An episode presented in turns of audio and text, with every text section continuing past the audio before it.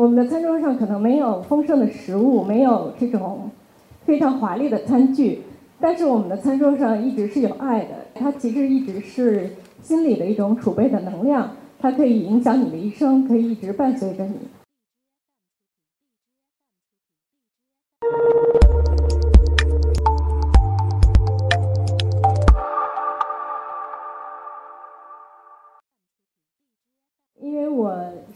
研究餐桌布置，所以呢，我希望我的话题是从餐桌的这一平米开始。那一平米对于我们生活的空间来说可能不是很大，但是对于一张餐桌来说，它足够大。所以呢，我今天的话题呢，其实就是想和大家一起聊一聊餐桌上究竟有什么样的魔力。因为我有一个女儿六岁，所以我不得不陪她看了很多的童书。然后我会觉得很有意思的一个现象呢，是大家都知道童书嘛，一般都是教人真善美、教人守纪律。那从这个童书上呢，我会发现很多关于餐桌的一些呃小的细节，非常的有意思。那比如说这一张图，如果是有女孩的妈妈或者是父亲，可能会有印象，她是叫玛蒂娜。它是一部就是以一个叫玛蒂娜的一个小女孩的生活展开的这么一个故事。那在这个故事里呢，有一天玛蒂娜去她爷爷家做客，那我一看哇，这个爷爷家的桌子可是不得了，上面所有的瓷器都是 Mason 的。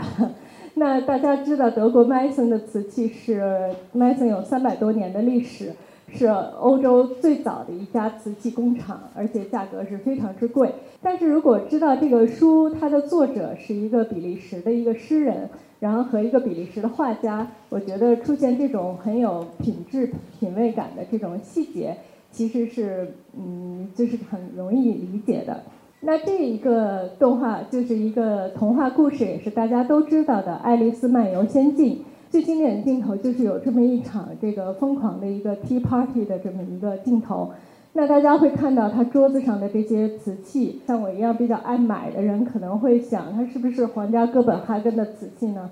后来我就查了一下，其实好像不是，它是出现在差不多一九零零年代早期，呃，而且这个图案是在这个迪士尼的家族博物馆里珍藏的一个档案。然后出现在很多很多的这种童话故事里，很有魔性。有的时候它会变成一个城堡一样，变成一个大的屋子，然后觉得这个整个是一个故事的一个奇妙力量的一个来源。但实际上，这个故事带给我们的这种，呃，从餐桌上延伸出来的魔力，其实影响了我们很多的生活。而且不光是用 Mason 的这种有钱的中产阶级或者更高的这种人家的孩子啊。或者像小猪佩奇那样的富二代，那在穷孩子的故事里，其实也有很多关于餐桌的一些描述。麦兜的故事大家也非常的熟悉，这个场景呢，当时是把我看哭了的，因为麦兜是一个单亲很穷的一个小孩儿，他就非常想吃一个火鸡，在圣诞节的时候，那他终于有一天，这个妈妈给他准备了一个火鸡，在圣诞。非常开心，觉得无比的美味，无比的开心。然后，但是这种美味其实只持续在他将吃未吃和吃第一口之间。对，因为很快这只鸡就成了一个无尽的折磨。因为在之后，他妈妈因为穷嘛，就想尽办法用剩下的鸡肉去，然后每一个菜里都会出现这只火鸡。其实一只火鸡的寿命可能都没有这么长，他妈妈就不得已就只好把剩下的这点鸡肉就扔掉了。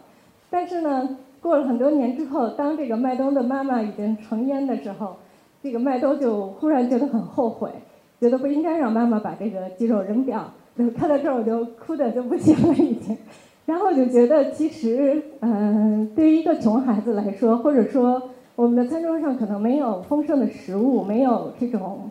非常华丽的餐具，但是我们的餐桌上一直是有爱的。它其实一直是心里的一种储备的能量。它可以影响你的一生，可以一直伴随着你。那但是在这个贝贝熊的故事里，也有一个非常感人的一个小的场景，就是说母亲节的这一天有一个传统，就是大家要做一份早餐给妈妈，然后送到她的床前，让她在床上吃早餐。其实她已经醒了，然后她就听到孩子们还有爸爸一起到了悄悄的到了厨房里，然后一会儿就是锅朝天盆朝地的这种声音就传出来了。然后糊味儿也传出来了。他当时就想完了，说我要收拾这个厨房，可能需要用一天的时间。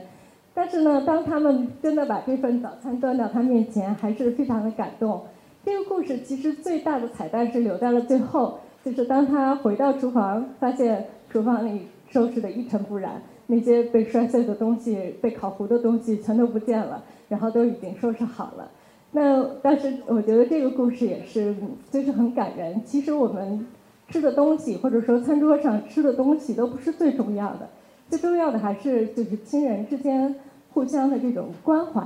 那真实的这个故事呢，就发生在我朋友身上，他是瑞典的餐桌布置艺术家卡斯瑞娜。然后我就从他身上又发现了餐桌上的另一种魔力。这是他在斯科纳的家，整个是一个谷仓改建的。然后我们一起呢在。森林里，然后在海边，在田野里，在菜市场，在花市寻找很多的灵感，然后就发现这个餐桌其实它更大的一个魔力是承载一个自然的变化，然后是能够让我们更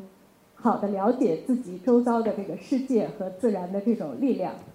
那卡斯瑞娜的一个最重要的一个特点哈，她布置餐桌特别喜欢用蔬菜，用各种各样我们在菜市场里看到的东西。然后他觉得，我用这些蔬菜，一个是说把它搭在一起很漂亮，而且你可能想不到，觉得这些东西除了吃，它还有它颜值担当的这么一个时刻啊，产生一种愉悦感。而且呢，在一个餐桌前，那人可能是陌生的，比如说是来做客的客人，那彼此之间，我们除了说聊聊天气之外，我可以从餐桌上的这些奇怪的东西来拉开我们的话题。那这其实是给，尤其是现代人这么自闭，就是打开社交的一个话题。而且呢，这些东西在你用完了之后，就是完成了它的使命之后，你还可以把它吃掉。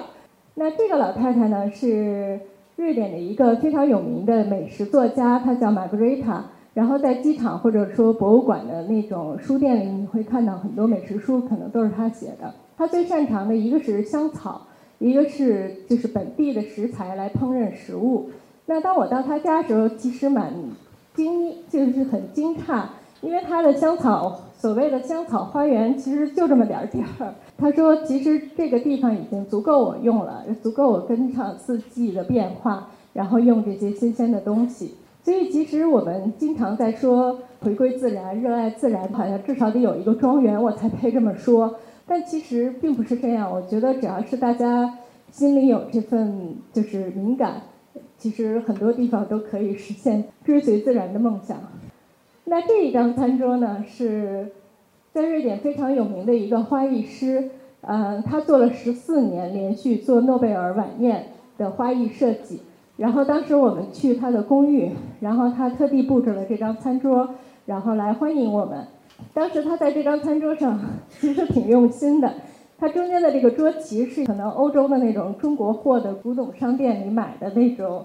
竹简，是一个《孙子兵法》，一看吓我们一跳。然后呢，旁边的这个青花的这个都是龙，上面是龙的盘，然后中间还有这个瑞典的小木马。我们说这张桌子可以当成。中瑞友谊万岁。那说到这呢，我觉得其实一米的餐桌对我来说就是这样，就是有自然的力量，然后上面有爱，有一些给予，然后还有不同的世界，不同的这种审美。所以大家就是其实围绕着一张餐桌，它可以是吃饭，可以是娱乐，然后其实更重要的是表达一种心情。但是它也可以像一束光一样，让一个普通的早晨变得非常的漂亮。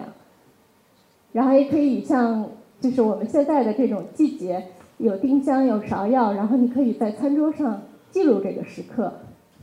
那最后的这张照片呢，是在斯德哥尔摩下午四点的一个街景，是一个冬天，所以呢，当时我站在这儿，第一次感受到北欧的这种极夜的这种感觉，然后看着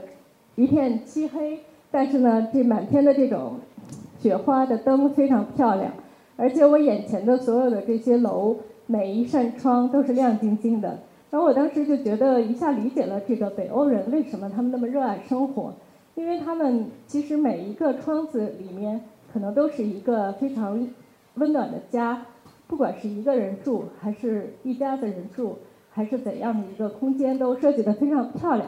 而且呢，每一个餐桌前都是一些很用心生活着的人，我觉得他们是在用自己的这种非常精心打造的这种小的世界，来抵抗外遭就是外界的这种不完美的大的世界。所以我觉得，其实今天的这个话题非常好，不管是一米的餐桌，一米的空间，我们其实可以从这一米开始改造，然后让自己的生活变得更好。谢谢大家。